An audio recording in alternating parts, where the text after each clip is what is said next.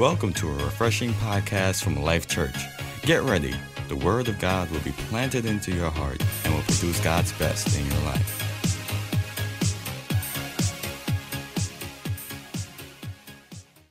people and um, it's it's really about living a shameless life and i sense that there are people today that are living with shame living with shame and perhaps you're not even aware of it perhaps you're not aware that you live with a sense of feeling unworthy or feeling ashamed about something and as we take communion later, uh, we're going to just proclaim some things over our lives. But just let me just put it out there right now. The Lord doesn't want you to live with shame. No, He has greater for you. And my hope and my expectation is that as you hear this word I'm going to share with you, all forms of shame will be removed from you all forms of shame will be removed from you. Jesus doesn't want you to live with shame. You know, people live with shame for different reasons. One, unfortunate circumstances and things have happened to them. People have abused them verbally, sexually, physically. People have stolen from them, betrayed them. In other words, you were victimized. You are a victim of injustice. And there are people who live with shame because of something that was done to them. And Jesus wants to minister to you along those lines. You don't have to live with shame. You don't have to live with your head down. We live in a world that unfortunately is a fallen world. There are a lot of things in this world that is that God never intended it to be. And it's, it, it is because of the result of sin. Sin produces death. And so today we have people that are hurt through no fault of their own, people who are abused, people who are verbally abused. I'm thinking of someone that shared a story with me some time ago that really just broke my heart. He was sharing with me how when he was a young boy, uh, he didn't grow up with he didn't grow up with his father, um, and he grew up with just you know just women around him, and um, as a result, and not, not this is not the case for every person in that situation, but for him, as a result of that, he grew up with certain feminine tendencies as a young boy. I'm talking five, six, seven years old, you know, never seeing a man put a tie on, never seeing a man shave. Just you only see makeup, you only see heels, you know, this this is your reality. And so he kind of grew up with a little bit of a feminine edge, and he was at a, a place, a party somewhere, I think it was a family gathering and, you know, I guess he was, you know, I guess just being himself. And there was someone who was annoyed at him and, and just said something so vile, I can't even repeat it, you know, but just agitated at his mannerism and said, What's wrong with you?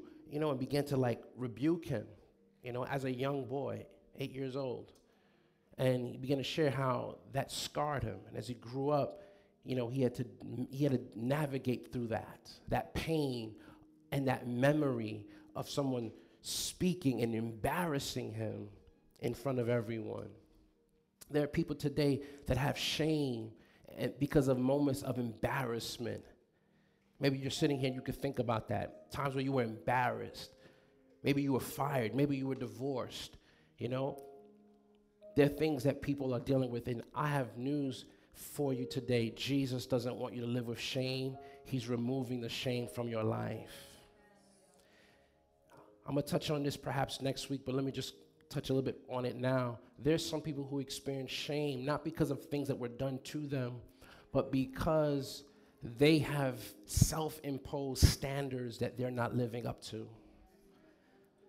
And they feel ashamed that they're not where they're supposed to be in life. They have some measurement that I should be here, I should be further along, I should have this. And they go around people and they look at themselves and they look at loved ones and they feel ashamed that they're not married. God wants you to be married if you desire it, but He doesn't want you to be ashamed of being single. You get what I'm saying?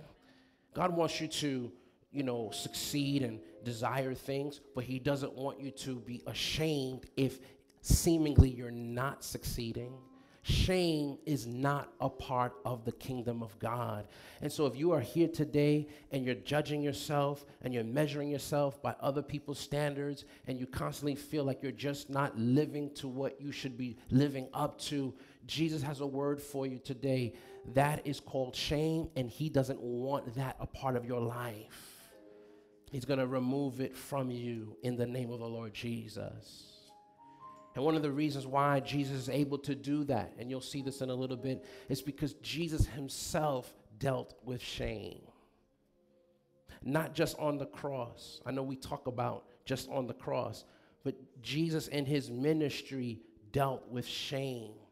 But there are certain things that didn't stick to him because he didn't regard it the way most people regard it. So, in other words, people walked out I'll give you an example. Let me, let me, let me, let me, share this. I shared this with someone just a couple people yesterday, which is very interesting. Jesus opened the blind eyes.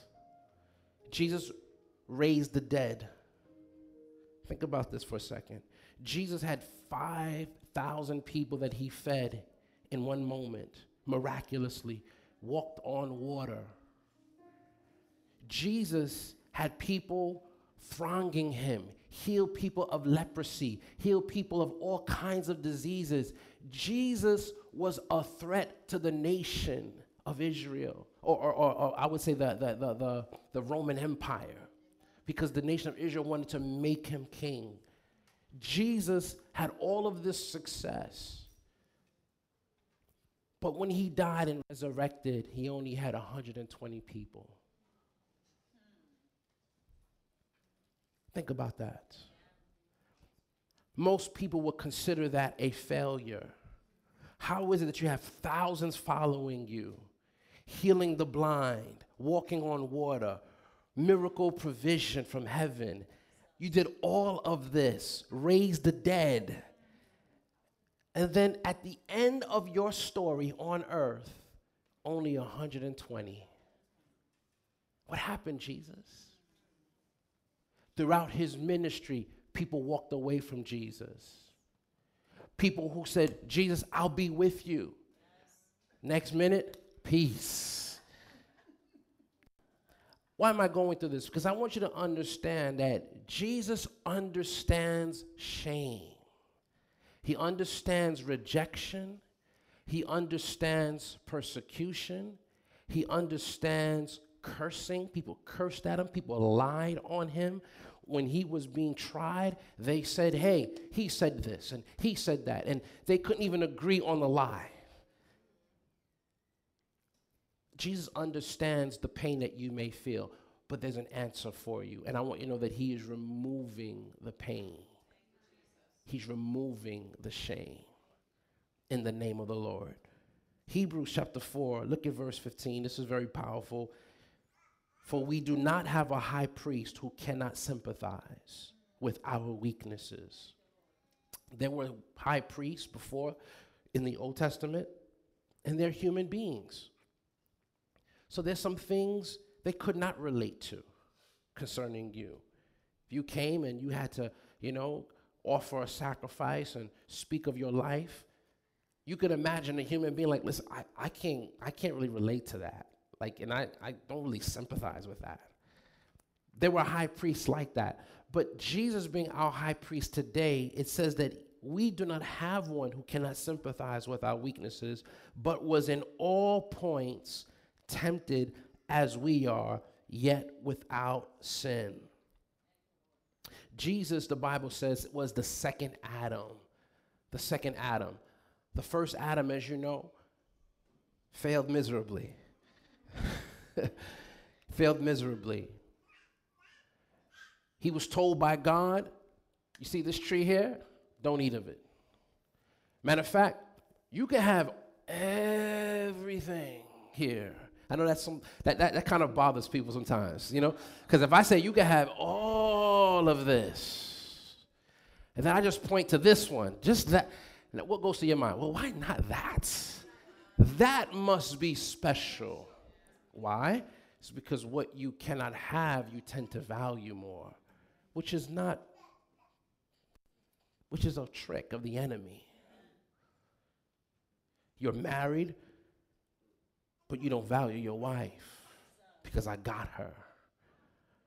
But you look at that woman that you can't have. Oh, that there must be something special about that. Right? So God says, listen, Adam, Eve, listen, this, this, this world is yours. You can have it all. But I, am going to reserve something for myself. That tree right there, for myself. God, from the very beginning of time, always reserved something for himself. Adam failed miserably. You know the story. He ate, and here we are today. Praise the Lord. but Jesus is called the second Adam. Jesus undid a lot of the damage that Adam caused. When Adam sinned, the Bible says that he and Eve hid in fear and in shame. You know what's interesting about the cross? Jesus, when he was being crucified, was also naked, but he didn't hide, he was exposed. So here you have Adam who's ashamed, who hides. Here you have Jesus who's put into shame but is exposed. What's the significance? On the cross, Jesus was not only bearing your sin, he was not only bearing your disease, he was bearing your shame. I want you to think about it in graphic terms. I, sometimes I, I, I want to paint an image because I want you to appreciate what this is about. Jesus was naked. I know when you see a lot of crosses, they'll, they'll put you know something around them, and I get it for modesty, but the cross was a gruesome death. I like to use it this way: it was an embarrassing. It was it was it was embarrassing. It wasn't just painful; it was embarrassing. I want you to think about that word. It was an embarrassment. They were literally laughing in his face. I want you to see that. They were literally laughing and mocking him. They literally blindfolded him, punched him, and said, Who prophesied to us? Who hit you? Who hit you? Can you imagine that? The Creator humbling himself to this form of shame. The humility of God is something to be studied. That God would allow Himself. This is why some people cannot accept the message, because it's so ridiculous. It's so ridiculous that someone and I use that word respectfully, but I want you to understand in the human mind, if you don't have the spirit to receive this revelation, it is a ridiculous concept that the Creator would subject Himself to shame, to scorn, to being laughed at, to being mocked, to being spat on. All of that. And, and many of us have never experienced any of that. But we have experienced some form of shame, some form of embarrassment some form of humiliation. And the problem can be that you're still living with it. And I hear the voice of the Lord saying, I bore it so that you don't have to be shamed and live with shame and identified by the shame. No, you can be set free from it. I didn't die some death, an embarrassing death for no reason. I did it because I am your sacrifice. I am the one who bore for you. I am the one who took it upon me so that you can break free from that pain and that shame. Hallelujah. This is why it says we don't have a high priest that cannot sympathize without weaknesses. He knows what it is to go through things. Not only the shame, as I just described, but he also understands what it is to go through temptation. He gets it. Yet without sin. Praise God for that. The, the next verse, Hebrews 4 16 says, Let us therefore, somebody say, therefore.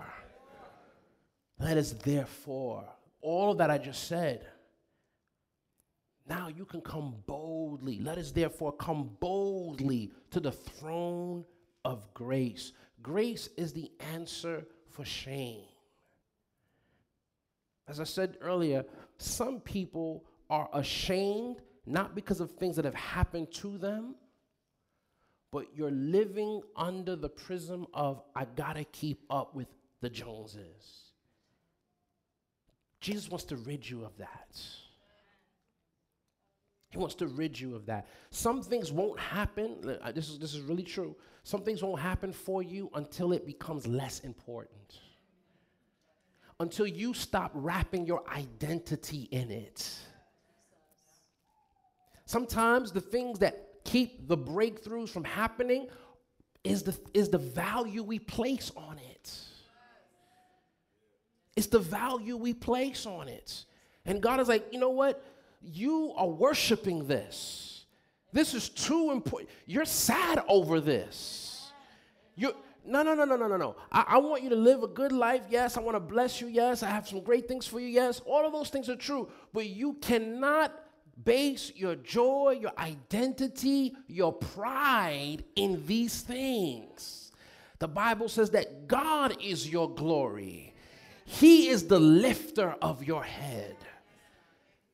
And that's where shame starts to go. Why are you ashamed? Because you didn't finish school? Because maybe all your other siblings finished and you didn't? Why are you ashamed? Because you sit around the table with some of your friends and they seem to be doing great in their career and you don't like where you are right now. And so you subtly kind of keep your mouth closed. How do I know if I'm living with shame? If I ask you certain questions, do you have to play up the facts to keep up with appearances? Do you have to gloss over things and make things sound bigger than what they are? Or can you just be as clear and as frank as what it is and look people straight in their face and say, Yeah, this is what I do for a living and I'm not ashamed of it? Yet yeah, th- this is where I'm at and I'm not ashamed of it. I remember I bumped into someone from school. Uh, this is many years ago, and um, it, it made me laugh on the inside. Um, but you know, we haven't seen each other for many years. I was like, "Oh, what's going on? How you doing?" We're in the city, kind of just catching up. So you know, the, the proverbial question is, "Hey, what do you do? You know, what's, what, what, what kind of work do you do?" So you know, that came up, and he's like, "Yeah, you know, I work I work um, at, uh, in the mail room." But you know, I'm, I'm a supervisor though. You know, I supervise a thing, and I was like, okay, that's cool. You know, and I thought that was interesting because I could see as soon as he said, I work in the mail room, he had to throw in, but but I supervise it. And I was like, wow, I get it. There's a lot of people who feel ashamed for what they do. They don't like how much they make. They don't like the fact that they don't have children yet. They don't like the fact that they are not advancing as quickly as they want to. I want you to understand Satan plays on those emotions and he makes you feel like something is wrong with you. What you need to do is say, Lord, you are my glory. You are not this job, not this salary, not this income, not this house, not this mate, you are my glory. Hallelujah. Hallelujah. Jesus is your glory. Jesus is your glory. Colossians 1, verses 21 and 22. This is beautiful. I hope I'm, I'm going to do my best to paint this picture because I think it's just so beautiful.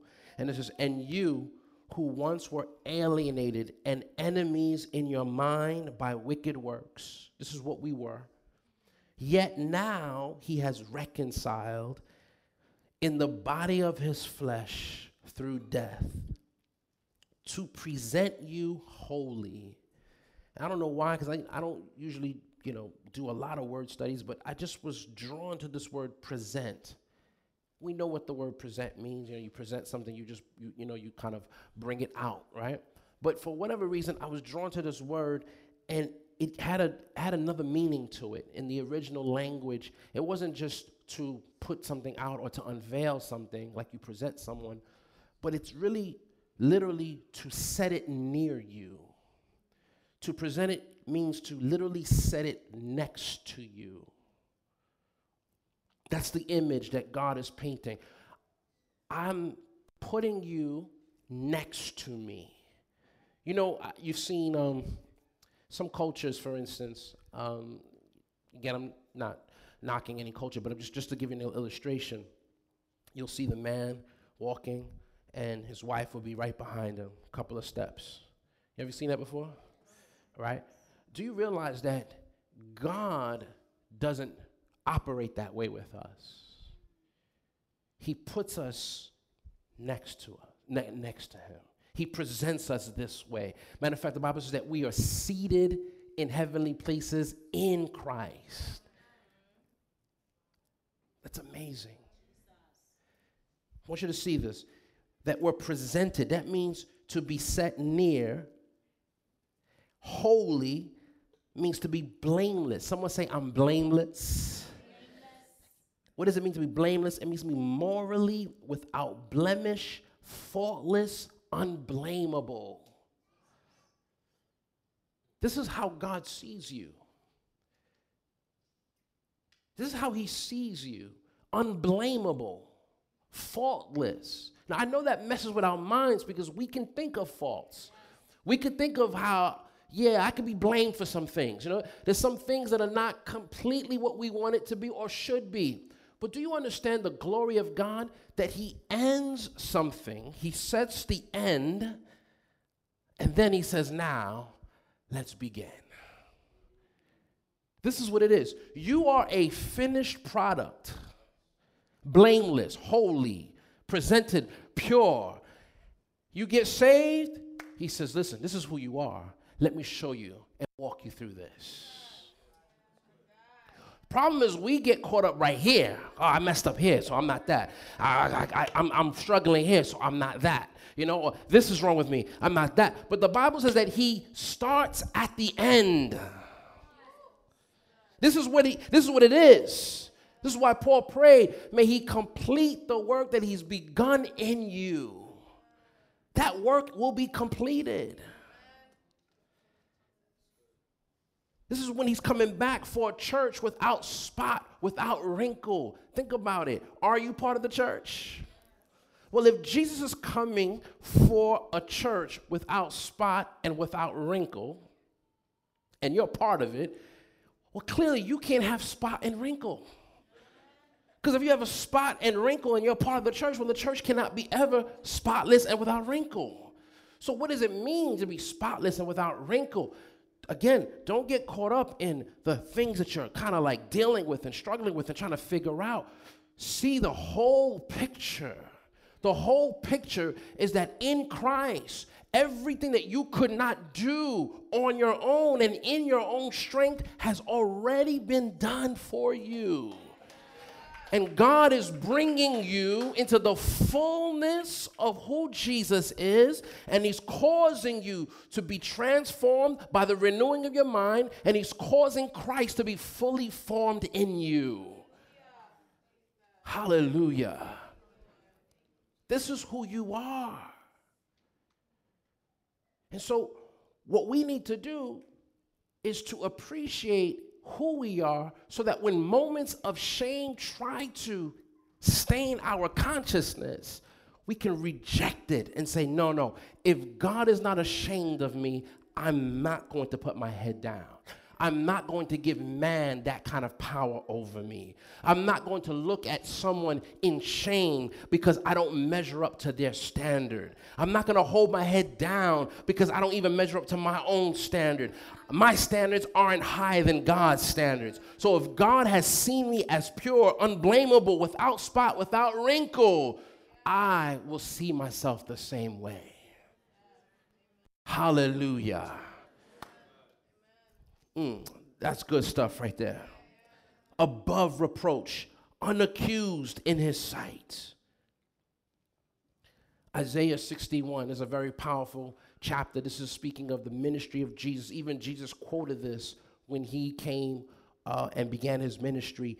The Spirit of the Lord God is upon me because the Lord has anointed me to preach good tidings to the poor.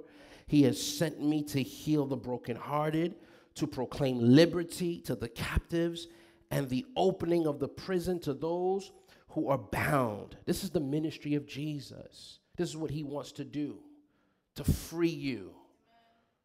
Those who are bound, that's what he that's what he was announcing. If you're bound, I'm here to free you. If you're held captive, I'm here to set you free. Amen. To proclaim the acceptable year of the Lord. That means the year of God's salvation, the time period where you can be saved and accepted in God, the time where you can be favored by God. This is that day. I'm here to proclaim that. And the day of vengeance of our God to comfort all who mourn. I'm going to go to verse 3. It says, to console or to appoint those who mourn in Zion, to give them beauty for ashes.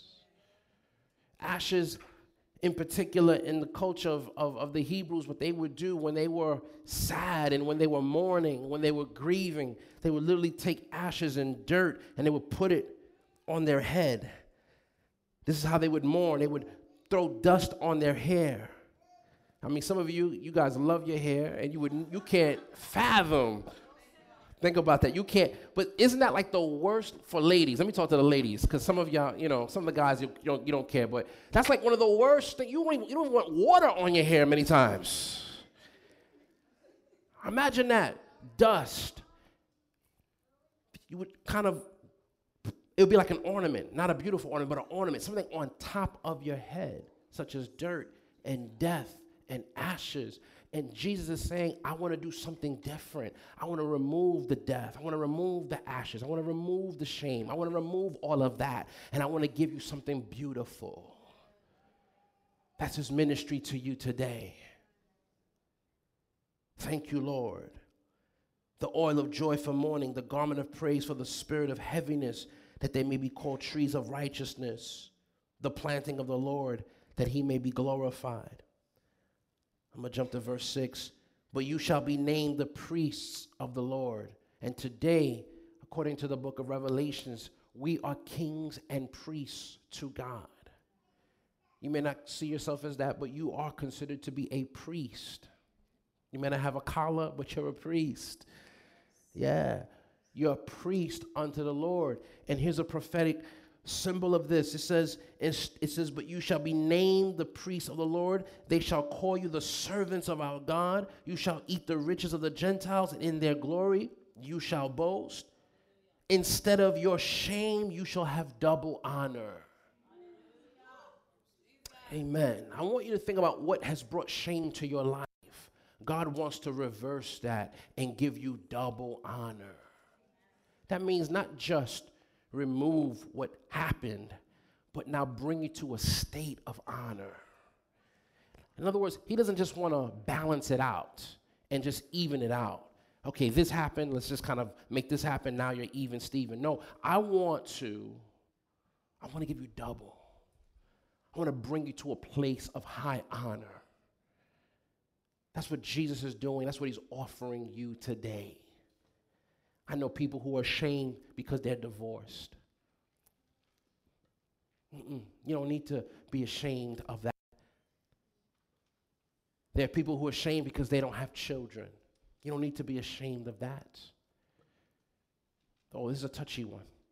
There are people who are ashamed because they're sick and they have an outward disability, something that kind of mars them or marks them in front of people's eyes. They're people who are caring for loved ones who have a disability.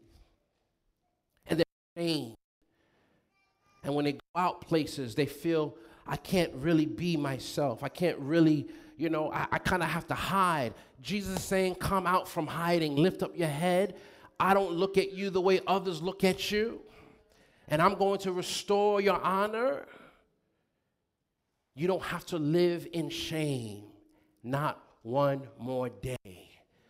Father, in the name of Jesus, let the freeing power of your presence remove every form of shame in the name of Jesus. Some of you, you feel the shame of your past. You do. You feel the shame of your past. Jesus is saying, What past? I don't even know what you're talking about. I've placed it in the sea of forgetfulness. As far as the east is from the west, is as far as I've placed your past from you. This is, this is very, very critical. And even, even today, as I was preparing myself, I prayed. I said, Lord, make your people receive this. Because you can hear what I'm saying, sit in that chair, and be like, yeah, yeah, yeah, wah, wah, wah. Okay, okay, okay. Or you could sit there and say, yes, the shame of my past is gone. I will not allow one more second of me dwelling on the past, on the things that have marred me, scarred me, embarrassing moments, moments of rejection, moments of shame, moments of pain. I will not be identified by those things. Not for one more second. Jesus, you've took it and I believe it and I'm going to walk in it from this day forward in the name of the Lord. You got to get used to and get in the habit of looking at people in their face, squaring up, and speaking who you are without fear, without trepidation, without a feeling of having to make it look nice and to explain something and to put your best foot forward so they won't judge you. If you live in that prism, you're always going to be bound by something. You have to come to the realization wait a minute, I'm a child of God. Do you know who I am? Why? And what business do I have holding shame in my heart?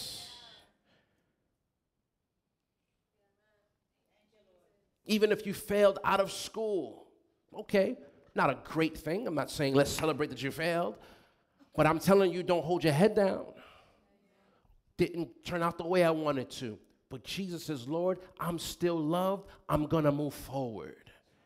You know, this marriage didn't work out. You know, I wish it did. It did hurt me. But you know what? Jesus is Lord. He's still on the throne. My future is still bright. I'm loved by God you know, I'm going through a, tough situation. I feel like, you know, I'm, I'm struggling. I'm unemployed, you know, and I feel like I'm just constantly in a vulnerable place. Okay, not comfortable. I don't like it. It's not something that I'm happy about, but I'm still prized by heaven, and this too shall pass. I am not going to hold my head down, not for one second in the name of the Lord. Oh, I feel that.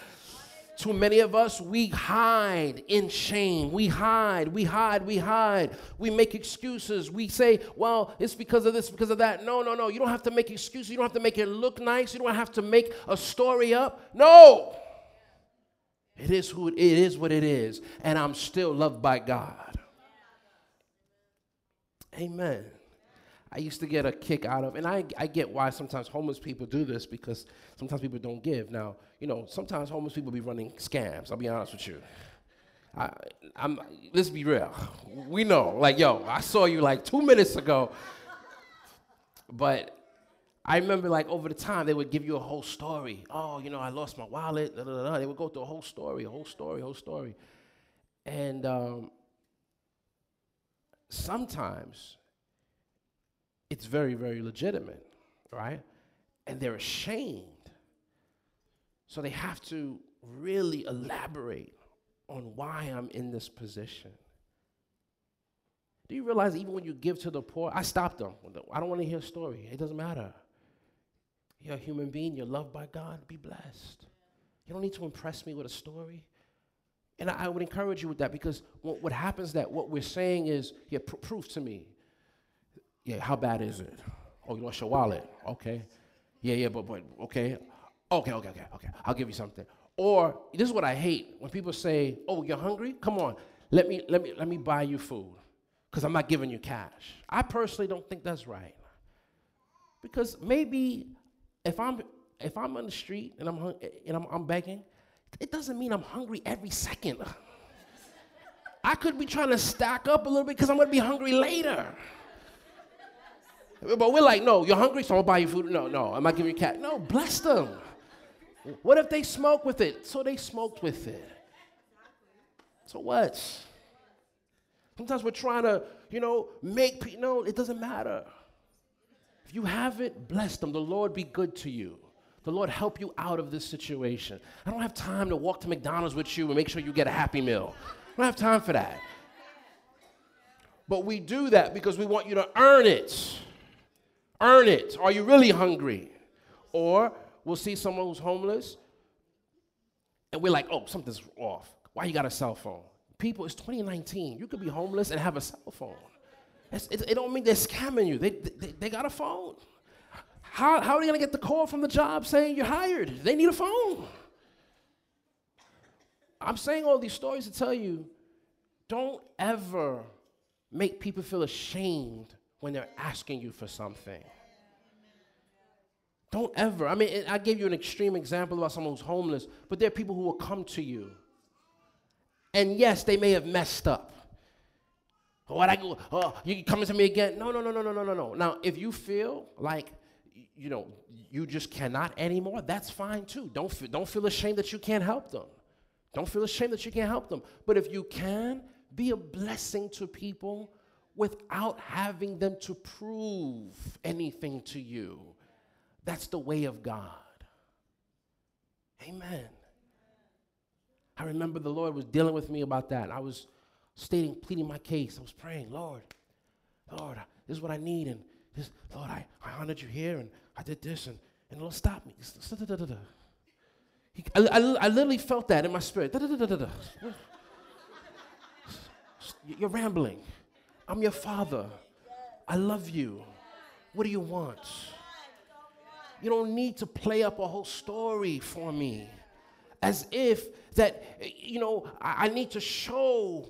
And God is like, yeah, yeah, okay, okay, keep going, keep going. Oh, okay, fine, here you go. No, God is generous, He's gracious. That's what He is and he doesn't upbraid. The Bible says, if any man lacks wisdom, let him ask of God, who gives liberally, and he doesn't upbraid. Meaning, he doesn't bring up your past. He doesn't say, oh, you're asking for wisdom from last time I told you to do, and you didn't do it? Oh, you're gonna do it this time? You know how. My father, I used to always, man, my father used to always do that. I remember when I was, uh, you know, maybe 11, 12 years old, and I would, um, you know, need money for lunch. And, you know, you don't have any money. You're 11 years old, 12 years old. So every morning, Papi, you know, can I have a, can I have a couple of dollars? And he would just look at me, sigh. He'd take five dollars, right? You know, hold it real tight with his hand. Give it to me slowly. He always say these three words: "Bring back change." oh man, I used to hate that. Bring back, because I would ask $2. Bring back change. oh, man. I remember when I first got my car, my, my license. Remember, you used to borrow your parents' car? I know we live in a different time. Now, you, we got adults who don't drive. No shame in that. Thank God for Uber. There's no shame in that. But when I was 17, I had to get my license like right away. I had my license in high school. So I was like, you know, Dad, can I borrow the car? You know? and then he'd give me a strict, you know, strict comeback at a certain time. And man, it, in a, in a, I didn't realize, but those things, they shape how you feel about the, the, the, the liberality of God. God is liberal. He's generous and He doesn't put you to shame. And He's healing you of shame right now. Come on, do you receive that? You're going to receive double honor. I love this. It says, and instead of confusion, this is what shame does it brings confusion. Why? It says, they shall rejoice in their. They shall rejo- rejoice in what? Why are people sometimes ashamed? It's because they don't know where their portion is and they don't celebrate it. They're ashamed because they're not where someone else is. They're ashamed because they don't have what someone else has. Their testimony doesn't sound like someone else's testimony, right? You know, th- this person seems to be more anointed in this area. How come I'm not? This person seems to be doing greater things in ministry. How come I'm not? This person seems to be advancing in their career. How come I'm not? And what does that do? That creates an environment of confusion because instead of rejoicing in your portion, you're concerned about someone else's. This is what shame does it puts you in a place of comparison and competitiveness. But God is like, no, I'm, I'm doing away with that. No more comparing yourself to your siblings, to your friends, to your parents' expectations. No more of that. You're going to rejoice in your portion in Jesus' name. Therefore, in their land they shall possess double. Everlasting joy shall be theirs. Looking at verse 10 I will greatly rejoice in the Lord. My soul shall be joyful in my God for he has clothed me with the garments of salvation. This all comes with salvation. This whole chapter, 61, Isaiah 61, is really about God restoring the honor of Israel and restoring those who are in covenant with God. And it's all by way of the me- it's all by the means of salvation through Christ. Salvation through Christ restores your honor, restores your, it, it brings you out of shame. And you'll see if you ever want to do a study on this, salvation and garments are often hand in hand. There's something about garments, putting on certain clothes that bring dignity to you. Do you realize you are dignified because you are clothed with salvation? I'm saved. Why should I have my head down? Think about that. I'm born again. Why should I have my head down? I'm on my way to eternal glory. Why should I have my head down? Come on, I'm loved by all of heaven. Why should I have my head down? I'm clothed with the garments of salvation. Hallelujah. And I didn't have to work for it. I don't have to work to maintain it. I just have to receive it by grace. Oh, I'm going to keep my head up in the name of the Lord.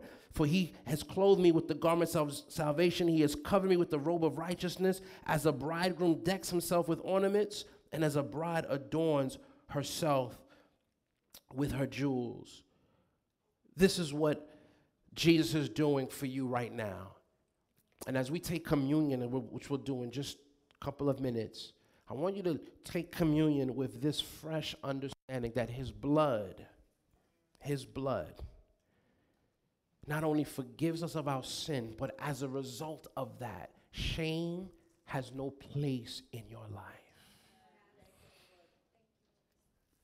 Shame has no place in your life. I'm going to just pause here for a minute. Think about what you're ashamed of. Think about it. I want you to really think about it, and we're going to commit those things into the hands of God. Think about it. What are you ashamed of if you are? You're going to release that to heaven. Lord, you've paid an awesome price. I'm not going to live with this shame anymore. Hallelujah. Is there any shame that you're dealing with? I hear the voice of the Lord saying, I've taken it away. I've taken it away.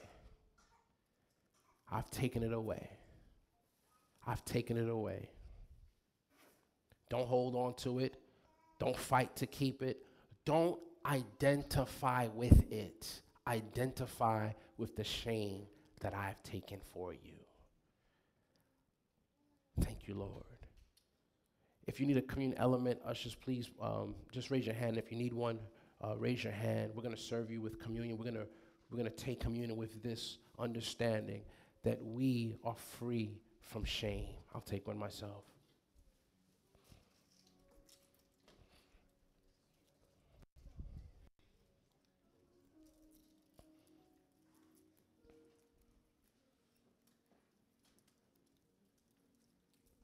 Thank you, Jesus. You know, communion is something you can do at home. And I would encourage you if you battle with shame, do this at home.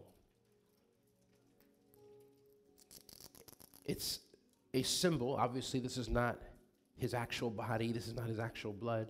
But Jesus said, Do this in remembrance of me. Do this in remember. So, why do you want to remember that he died for you? Obviously, it must be a significant, there must have been a significance behind his death. I mean, why do you want to constantly be reminded of that if nothing changed? Something must have changed. Something must have changed. Why would he say, Do this in remembrance of me, especially since he's alive? Why do I have to remember that you died if you're actually alive? Well, something unique took place at the point of his death. That's why he wants you to remember it. He doesn't want just to remember the fact that he died, he wants you to remember what it all means. He says, This cup is the new covenant in my blood. Something new has happened. Something, something changed. Something changed as a result of my death. Because if nothing changed, then why go through all it? Something is different. You once had to have your head down. This is the thing that's different. You no longer have to have your head down. You once was without a God in this world, without hope in this world. This is new. You now have hope. You now have a God in this world. You once had no hope. You have hope. Do this in remembrance of me. Do this, do this, do this in remembrance of me so that you can enjoy all the benefits I've come to give. And one of those benefits is no more shame. I declare you're shameless today in the name of Jesus. You're shameless today in the name of Jesus. Hallelujah. If you've been abused, I break that spirit that wants to remind you of that pain and tell you it's your fault and this is why it happened to you and something's wrong with you, that's a lie from the enemy. And I break that hold off of your mind. You're shameless today. Amen. Amen. On the night that he was betrayed, he took bread and he ripped it and he passed it. Let's break this wafer, which represents the body of Christ. He says, Take, eat. This is my body, which is broken for you. This is my body, which is broken for you. His body was broken for us. Thank you, Father.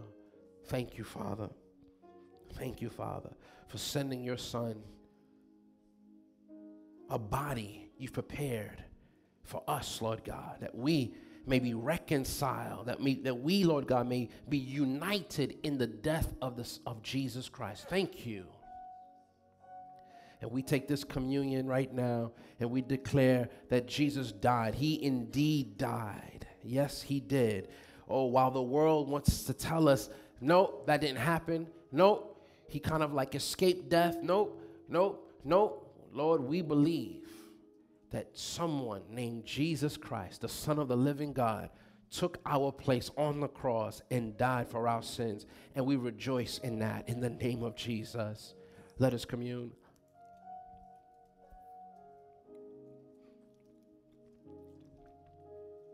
This is the new covenant. This juice here represents the New Testament. As I indicated even on Tuesday, a testament, a will and testament is a legal term. Maybe you've seen one, maybe you've written one before, right? It's it's your last will and testament. And what happens when you write a will and a testament? You're saying, This is what I will. This is what I want.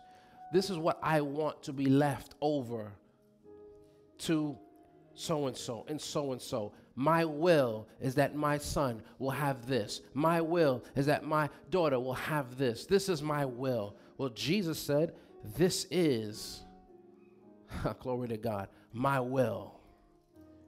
That you will no longer have to bear the shame of your past.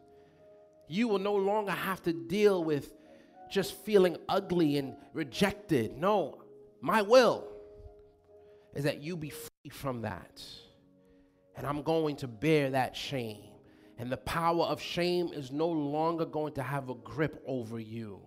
Is no longer going to be a deciding factor in how you move about. You're not going to be socially awkward anymore. You're not going to be afraid of people's judge- judgments. You're not going to be afraid of people's rejection. No, you're going to be settled and comfortable with who you are because there is no place of shame that has a right to you in Jesus' name. No, you're shameless today. You're shameless today. You know, when you're shameless, it really it deals with the social awkwardness. People are socially awkward today, and, re- and really, it's because they're concerned that they're being judged. They're concerned that people don't like them. They're concerned that they don't fit in. They're concerned that something's wrong with them. They're concerned that they're going to be hurt. That is all part of the work of the enemy. That's not of God. No, you're going to be comfortable. You're going to be comfortable in your environment because you're shameless today because of the blood of Jesus. Oh, when people reject you, because they will. Oh, yes, it will happen. Let's be clear about that. Rejection will be a part of the human experience. But here's the difference. Here's the difference. It will no longer have the power that it once had in your life. Because you're going to be settled with who you are in Christ. So when people walk away from you, when people dismiss you, when people fail to see your value, your head will still be up, knowing that heaven still This concludes today's message. If you need prayer, want to give a donation, or would like more information about Life Church, visit us at www.nylifechurch.com.